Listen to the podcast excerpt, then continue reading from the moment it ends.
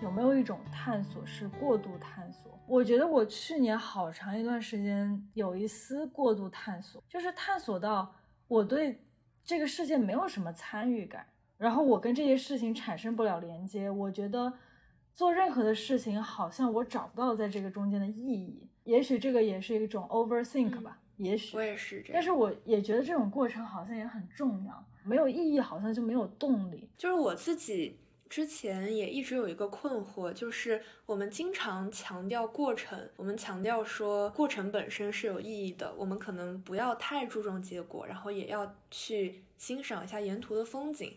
那可是，在落到我们自己的生活中，也许这一句话就会成为自己偷懒的借口。那么落到实处的话，我们应该怎样去平衡？说既让自己的生活过得 organized 一些，然后同时也能够去享受沿途的风景呢？我觉得这个其实很简单的一个方法，也不是方法吧？我觉得就是人性。你可以欺骗全世界，但你唯唯不能欺骗的就是你自己，对吗？所以刚才说到的结果导向，尤其是比如在职场，那当然要结果导向。你如果最后拿不出结果来，你跟我再说一堆 这个那个的，就这件事情最终没有做成，就是没有做成，对吧？但是就这件事情没有做成，但是这件事情我是不是从中获得了一些 learning？那当然了，你 你要是这件事情没做成，你还没有 learning，那你岂不是 说明你满盘皆输？满盘皆输，对。但是我觉得刚才回到木灯说的，你真的骗不了自己。比如你刚刚说到那个借口，对吧？如果此时此刻，比如说你真的已经拼尽全力，你已经是一个全力以赴、精疲力尽的时候，那你当然就要 take a break，否则你整个人就要垮掉了。但是如果此时此刻你是出于恐惧也好、担忧也好，还是什么样的原因，你其实没有拼尽全力，但是你告诉别人说啊，我其实真的已经没有其他办法了。那别人可能会相信你，出于他对你的信任，出于他对你的善意，但是我觉得你自己一定内心会永远有一个窟窿在那儿。这个窟窿如果一直被变大的话，说到底，我觉得你对你自己的一种自我价值，其实就已经是你自己就把自我贬值了。那其实是最最难过的一种情况。我觉得另外一个很好的测量标准就是你后不后悔。就我觉得这是我现在很多时候做决定的一个标准，就是我做了这个选择，我要确保我不会后悔。有的时候你你去玩了，然后呢，当时觉得啊，我就是想放松一下，然后你回过头来会觉得自己特别有罪恶感，或者说是会觉得后悔了。那你如果后悔了，就可能就意味着你心中的某一杆秤告诉你哪里它不太对。所以我很认同石林姐刚刚讲的。你自己多多少少还是知道的，什么时候只是在放纵，什么时候是你真正在聆听自己的内心的声音，它还是不太一样。这个会不会是对？比如说，比如说像樊美，你就是自己的生活本身是很规律，会有一种很强的自律性去推着你做事情，然后你可以自然而然的。很清晰的做出选择，就是什么事儿我不该去做，什么事儿我该去做。就比如说对我来说啊，可能有的时候，哎，朋友叫我去玩个啥，比如玩个狼人杀呀，然后玩个剧本杀呀，然后我可能就去了。或者是我我当天下午，比如说可能本来安排要看书或者是学习，但是。朋友叫我去做一个什么事儿，我觉得哎也挺有意思的，那不如就去吧。然后事后，比如说我回想起来，可能会觉得后悔。但有一个经典场景，就早上没起来，假期早上起不来，觉得很后悔，就觉得昨天晚上怎么没有早点睡觉。第二个场景比较简单，逝者不可追，你已经睡过的懒觉，你就享受它吧。你只能期待着说，我明天同样的错误不要再犯第二次。那你今天晚上早点睡，这样的话能保证你的睡眠时间，第二天可以早点起。这就和比方说要吃多了也是一个道理。嗯，今天又没忍住多吃了一块蛋糕，那既然吃过了，你就回味一下蛋糕的美味，并且告诫自己，好的，我已经尝过了，下次可以少吃点。第一个场景的话呢，我觉得是这样，首先就是那我有没有重要且紧急的事情是我现在必须要做的？如果有的话，那你肯定要先完成你重要且紧急啊。对吧？那如果说我今那其实 KPI 基本已经达成了，那我接下来的时间是可以由我自己来掌控和支配的。我可以选择在家里看书，或者学点什么，我也可以选择出去和朋友玩。那这个时候，你可以重新在心里衡量一下这个优先级，我到底更想做什么？有的时候可能是，比方说我其实很想出去玩，但是我又觉得自己似乎应该看书，然后我就留在家里看书了。但是我看书的全程我都在想，哎呀，他们去了哪里玩？玩了什么？吃了什么好吃的？我很想在那里。参与到他们的这个活动当中去。那这个时候可能就意味着，你这个时候如果和他们去出去玩了，可能是更好的那个选择。这个某种程度上也回到了一个很量化的一个方法，就是衡量自己当天是否做了紧急且重要的事情，或者是不紧急但重要的事情，然后在做这个事情的情况下，给自己一些空闲的时间，因为这个空闲是很重要的。我觉得木登你说的那个就是有一个自我控制在里边，对不对？比如说，如果有朋友叫你，你是出于一时冲动或者不好意思回绝他，你可能会立马想要说 yes。但其实你可以有一个方法，就是让自己停下来一下。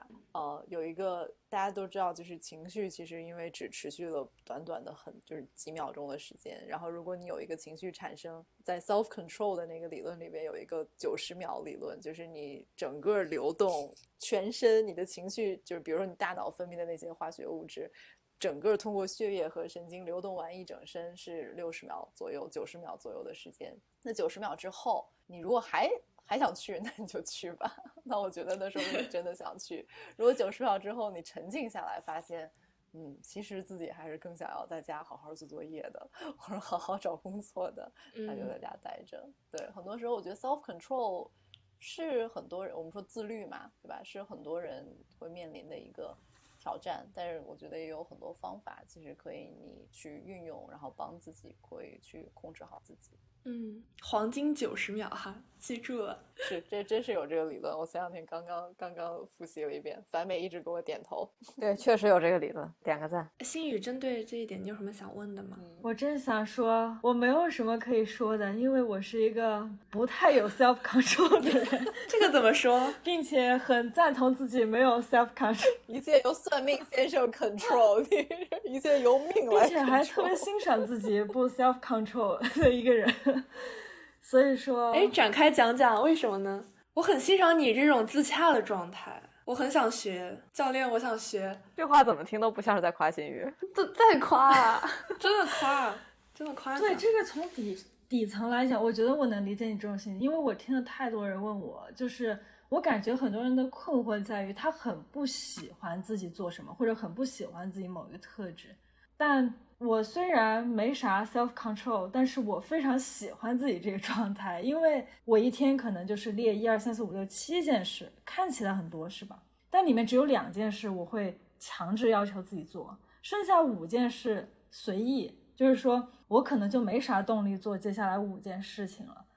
这种生活我还挺喜欢的，因为没有做这五件事情的时候，我做的事情我能保证我很喜欢。那他这一天带给我的，我觉得总体来讲带给我的就还是开心的。我觉得这个和 self control 没有什么特特别那个什么的联系。我觉得其实就是说到底，人还是最终还是要接纳自己，还是要悦纳自己。怎么能够和自己不拧巴，能够达到一种和解的状态？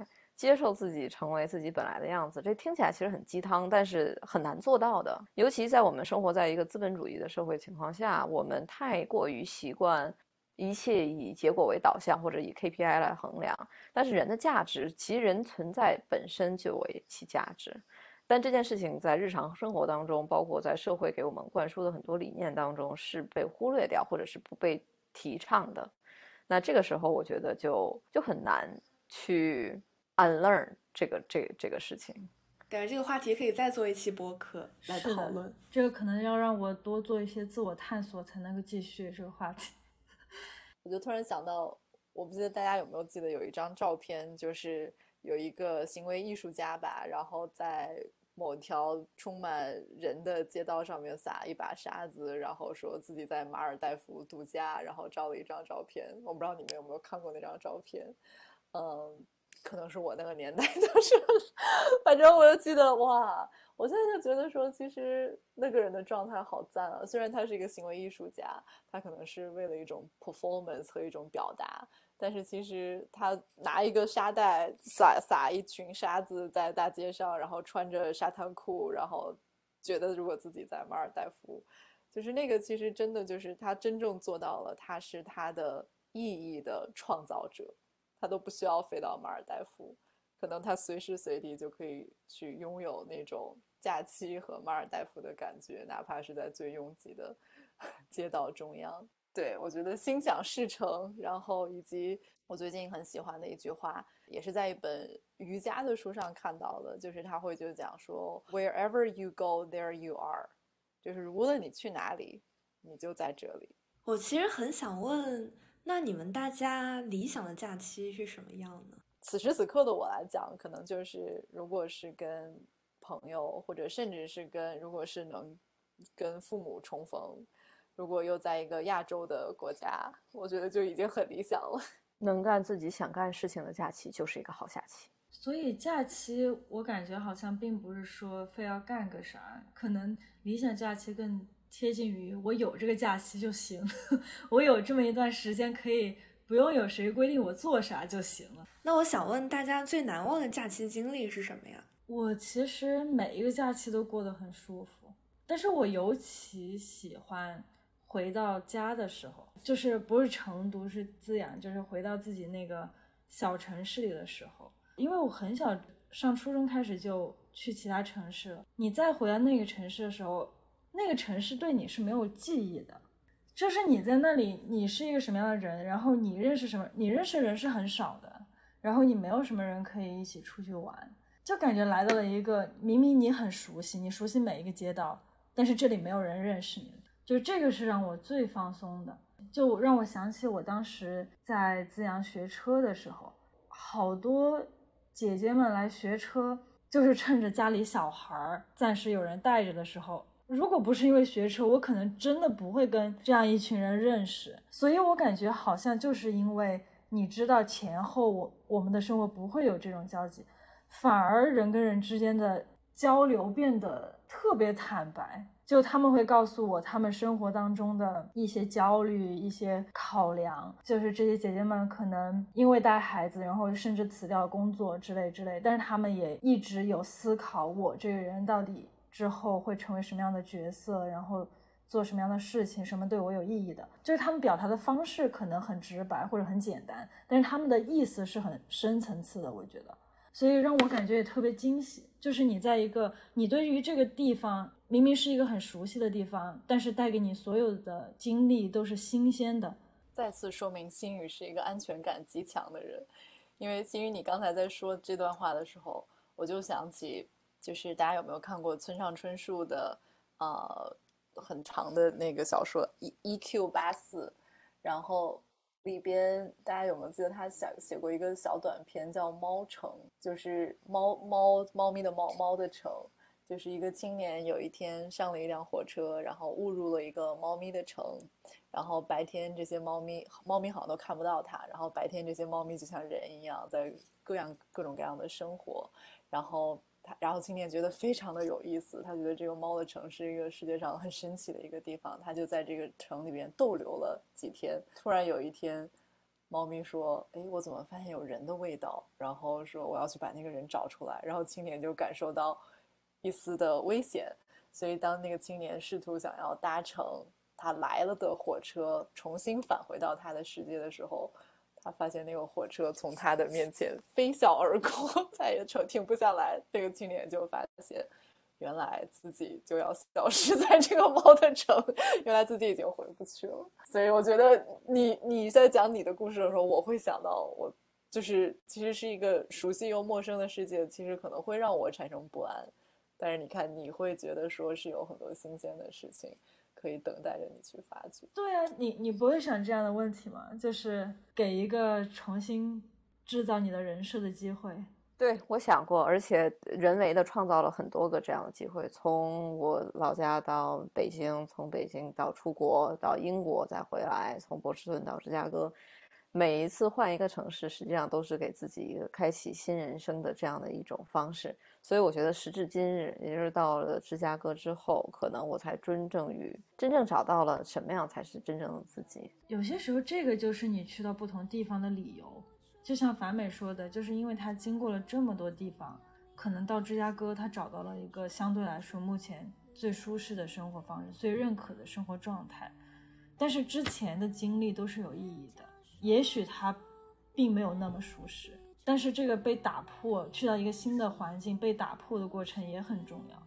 那希望咱们每个人度过假期之后，都能够在自己身上发现崭新的一点点。好，今年也要加油呀！